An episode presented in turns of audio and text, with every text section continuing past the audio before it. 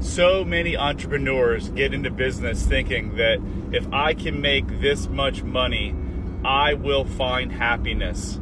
Or their subconscious mind unknowingly is saying, like it did with me, if I can make this much money, I will feel worthy. But here's the thing nothing will bring you that worthiness and happiness. It's all from within. So if you can learn how to find that happiness today, you actually have a better chance of making the money or more money than you ever thought possible.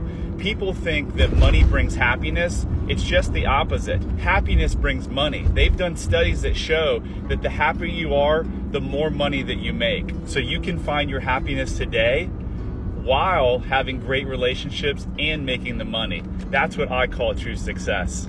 Love heals all. Shortcast Club